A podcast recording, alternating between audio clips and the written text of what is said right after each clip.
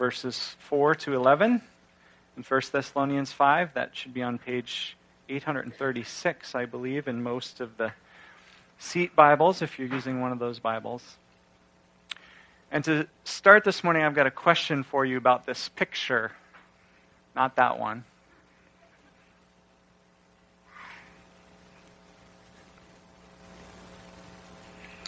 My slides aren't in there? Okay.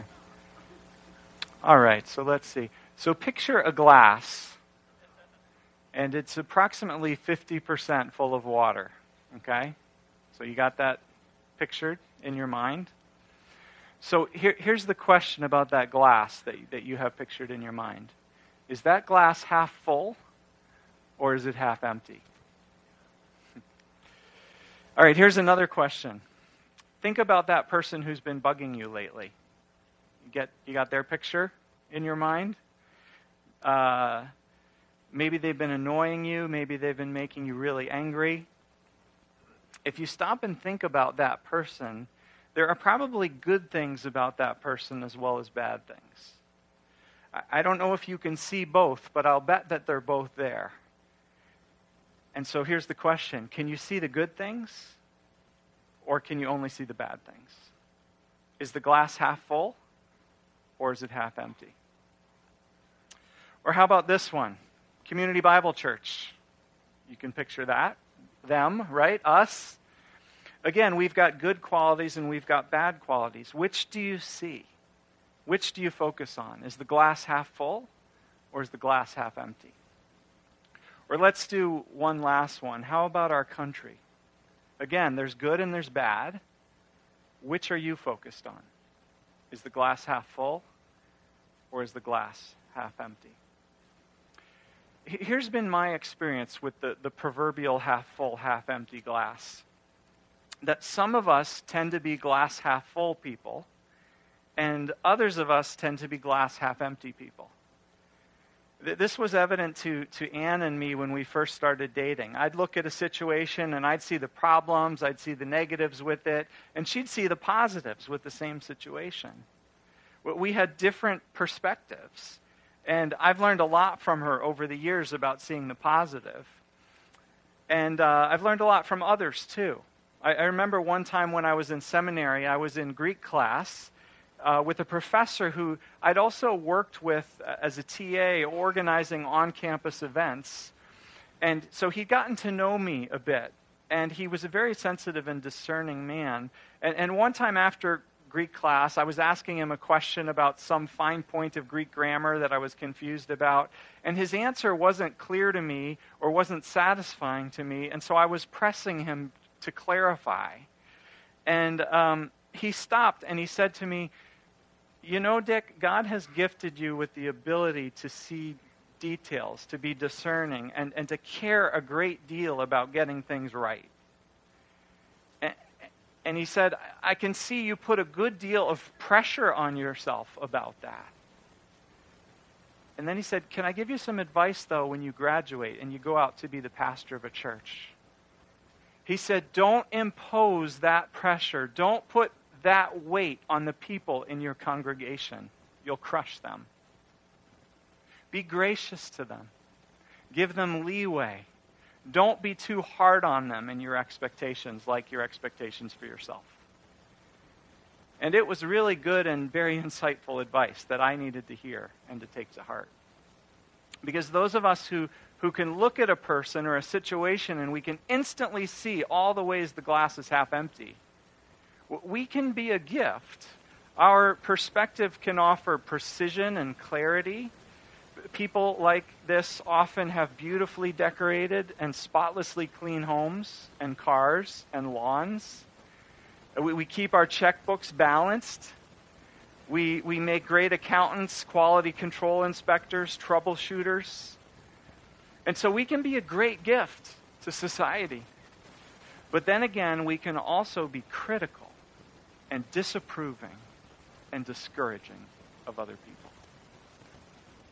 And, here's my experience and, and the experience of others who, who have had this tendency that this ability to, to uh, this ability that we have to see what's not quite right to see what falls short of perfect, it, it can be very hard for us to let go of.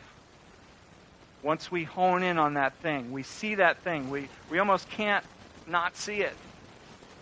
It can be very hard for us to stop analyzing to stop caring to stop focusing on what's wrong.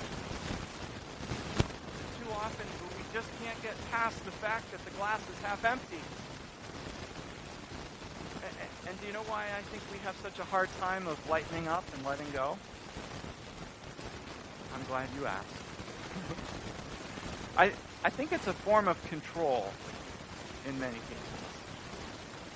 At its root, at its base, it's, it's about us needing to be in control. We find security in, in maintaining a critical eye. Messes and imperfections, they stress us out, they make us nervous, and so we have a hard time letting go of our longing for perfection. We're afraid that if we don't keep seeing and caring about what's wrong, nobody else will do it. And the world will fall apart. Now, if this was just about us, this might be okay. Uh, we just have to live with the stress and with the weight of this. But, but it's not just about us. Other people are affected too. Often, in fact, usually, we wind up putting this stress, this negativity on others. We wind up criticizing them, judging them, and disapproving of. They have a hard time measuring up to our expectations or, or feeling accepted, let alone delighted in by us. And yet, Jesus' greatest commandment for us, for all of his followers, is what? Love one another. Love one another. And so, if we're going to love others, we've got to deal with our critical spirits. As elders, we were, we were talking about this, and, and we thought it would be good to have a reminder of the importance of encouragement. The importance of not criticizing, of not uh, discouraging others, but rather building them up instead. And, and as I was looking at some scriptures about encouragement, I, I discovered something surprising. That often the New Testament pairs together two thoughts. One, Jesus is coming back. And two, therefore, we are to encourage one another. This connection between encouraging one another and Christ's return, it comes up several different places in the New Testament. It came up in the scripture that Steve Morrow looked at with us last Sunday, Hebrews 10 24 and 25. Listen again. And let us consider how we may spur one another on toward love and good deeds, encouraging one another and all the more as you see the day approaching. Did you catch that? Encouraging one another, and all the more as you see the day approaching, the final day, the day when Christ returns. We also find this same connection here in today's text. This is part of a letter that the Apostle Paul wrote to a group of uh, fellow uh, Jesus followers in the Macedonian city of Thessalonica. They were brand new disciples of Jesus. They didn't know very much about Jesus yet. And Paul has, he's not with them anymore, and he's heard through the grapevine that they are distraught. And the reason that, that they were distraught was that they had been expecting Jesus to come back very soon, and yet several of their members had recently died, and Jesus hadn't come back yet. And they didn't know what this meant for their dead friends. They knew for those who are alive when Jesus comes back that those people will be with Jesus and will live with Jesus forever. They knew that much. But they didn't know what would happen to those who had already died. They, they didn't know if those people were lost, if they would miss out on the future that was to come when Jesus came back. And so they were understandably distraught. And Paul hears about this, and he writes to them to assure them that when Jesus returns, he will raise up his followers who have died, those who are asleep, so to speak. So they won't miss out on all the good things that happens when Jesus comes back. No, together, those who have died will be raised up with those who are still alive at Jesus' coming, and they will all, we will all live together with Jesus forever. You can find all of that as Paul spells that out in chapter 4 of 1 Corinthians. But now in chapter 5, Paul turns to speak to those who are still alive, still awake, so to speak. He tells them, he tells us how to live since Jesus is coming back. And, and we'll look at this shortly, but for now, just notice verses 10 and 11 of our, our scripture, chapter 5. He, Jesus, died for us so that whether we are awake or asleep, we may live together with him. Therefore, encourage one another and build each other up, just as in fact you are doing. Notice again this connection. Whether awake or asleep, we will live together with Jesus when he comes back. Therefore, encourage one another and build each other up. Again, a connection between Jesus coming back and us encouraging one another. And, and, this message is, is important for all of us, but it's especially important for those of us. Now, picture that 50% full glass again. Those of us who have a natural tendency to look at other people and to see the glass as half empty instead of half full. Because when we view people that way, the half empty way, here's the result we hurt them, we push them away, we discourage them. And we discourage and we hurt other people who we talk to about the people we're criticizing.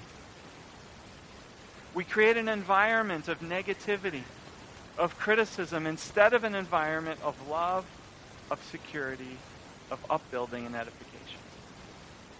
You know, I, I've, I've had the experience of, of having two people come up to me and give me a report of some church event that had happened.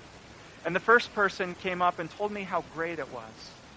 They, they told me about the people who were impacted, uh, about how God had shown up and, and what God had accomplished in people's lives. And, and by the time they were done, I was so encouraged about what God had done. And then I've had a second person come up and tell me about the very same event and, and list off for me all the things that went wrong.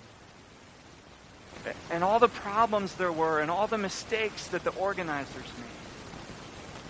And all of those things were true, no doubt.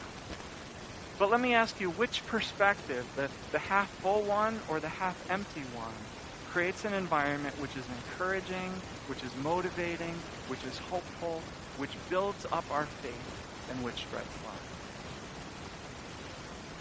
So let's focus on this passage now in 1 Thessalonians and see what it can teach us about the importance of encouragement. Here's the question I have about this passage and the other New Testament passages which connect Jesus' return and encouragement. My question is what's the connection? what is the relationship between Jesus coming back and our needing to encourage and build one another up? Well, I, I pondered this a lot uh, as I was studying this passage, and, and here's what I think it is. We should encourage one another because the glass may be half empty now, but Jesus is coming back to fill it all the way up. That's what we look forward to. That's what we remember and we celebrate at Advent. Jesus is coming back to fill up the glass. Whether it's that person, you know, picture them again, that person that you find it hard to accept and approve of. If that person is one of Jesus' followers, then Jesus is in the process of filling them up with his character, with his love, and whatever doesn't get done in this lifetime, Jesus will finish when he comes back. Or whether it's our church or any other church. Again, we're imperfect, but Jesus is working on us, trying to grow us, transforming us to be more like his vision of what we should be or whether it's our country, or in fact our world. Jesus is at work now through his people, through his gospel, bringing more justice, more goodness, more love into this world. And again, whatever doesn't get completed in this age, will get completed when Jesus returns. Jesus is coming back to fill all things full of goodness and love and truth and beauty. And so we are to focus on this fact of Jesus' filling and not on what is still empty. The way Paul puts it in our passage is to encourage us to think in terms of day and night, darkness and light. He says there are two kinds of people there are day people and there are night people. There are light people and there are darkness people. And, and, what does he say darkness people do? What do people do at night? Well, they sleep, and uh, sometimes if they're up, they party, they get drunk. e- either way, people like that are not alert, they're not aware, they're not prepared for what's coming. They're not alert, so they, they don't believe or remember that Jesus is coming back to fill the glass. And so they live maybe to get as much of, of this life's fullness as, as they can get in this life to get their share. Or, or maybe they, they live in discouragement, they live in cynicism, in hopelessness about all that's empty and all that's lacking. But Paul says that's not how light people live. That's not how people of the day live.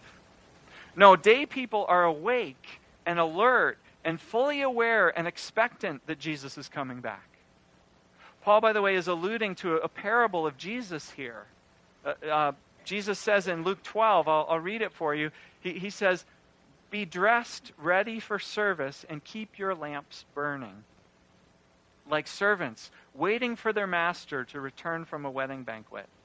So that when he comes and knocks, they can immediately open the door for him.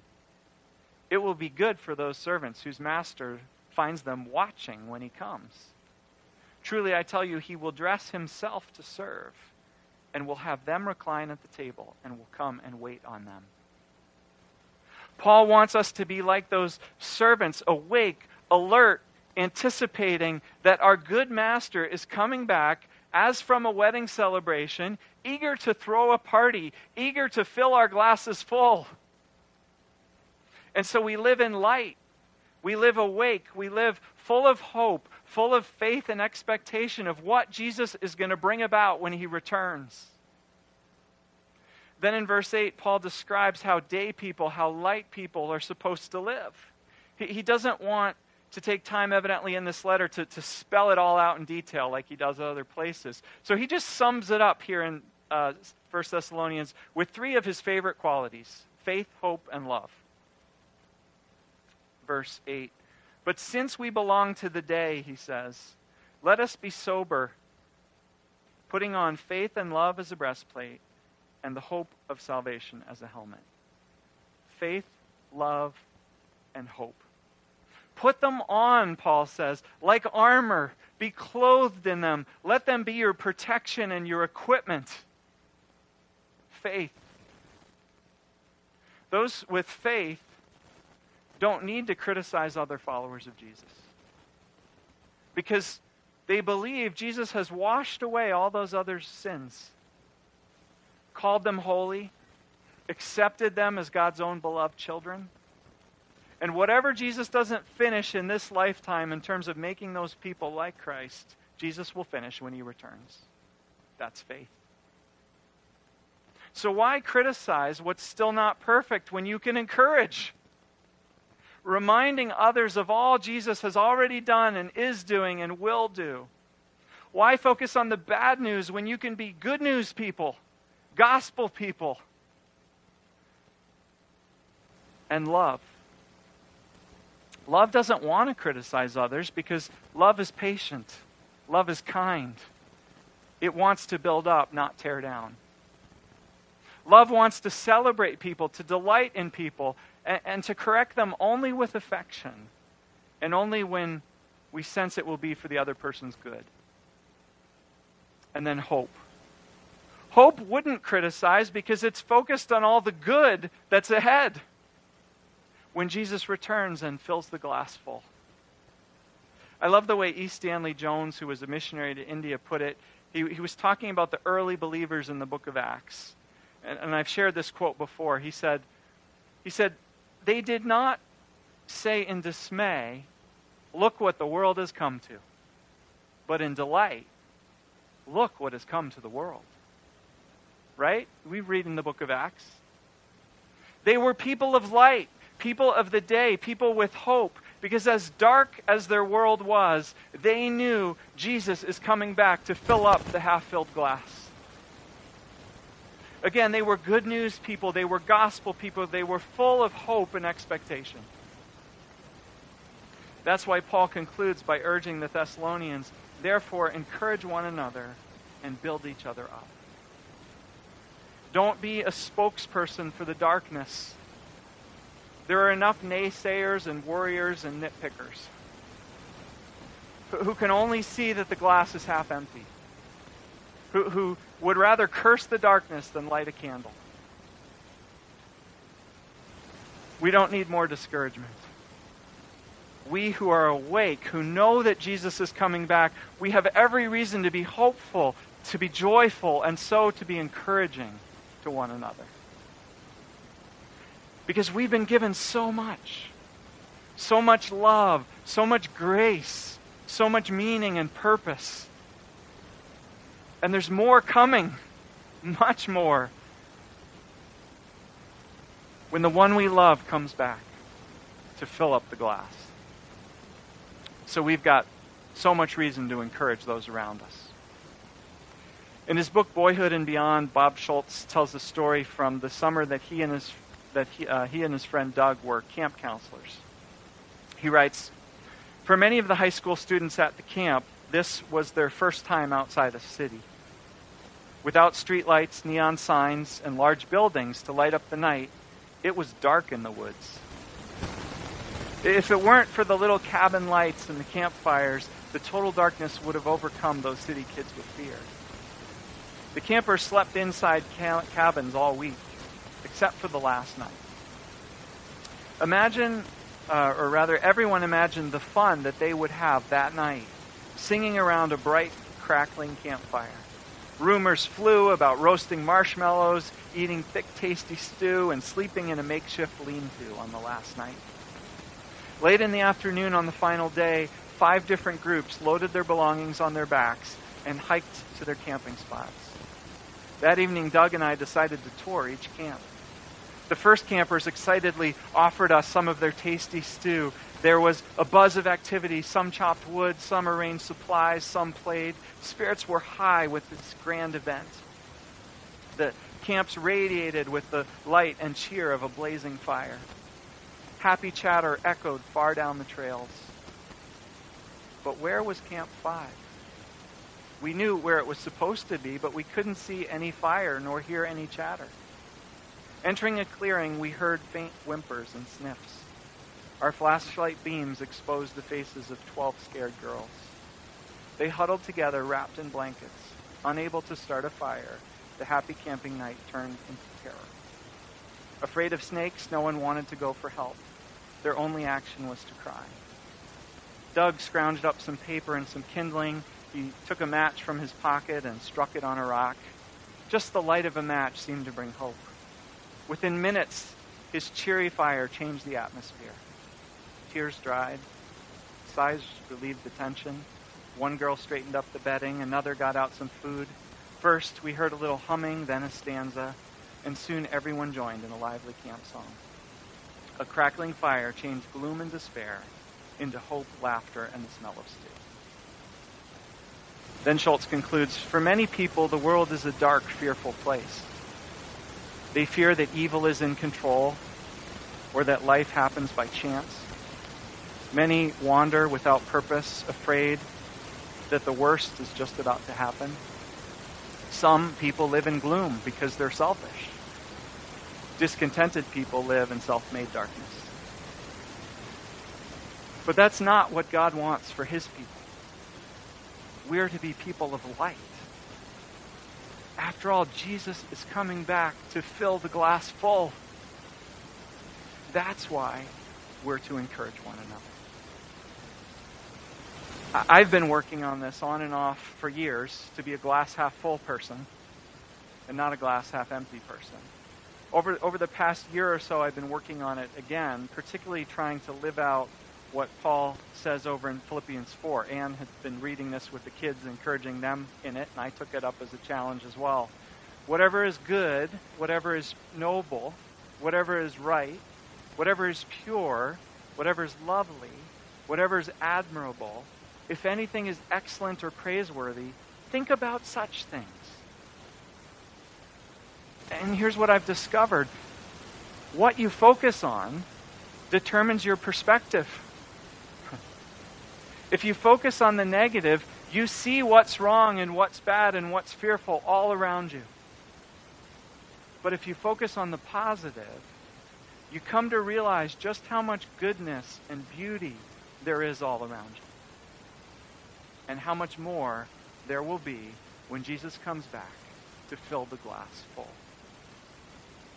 So here's how I suggest we celebrate the rest of Advent this year by encouraging one another. As the carol, O little town of Bethlehem, puts it, yet in thy dark streets shineth the everlasting light. The hopes and fears of all the years are met in thee tonight.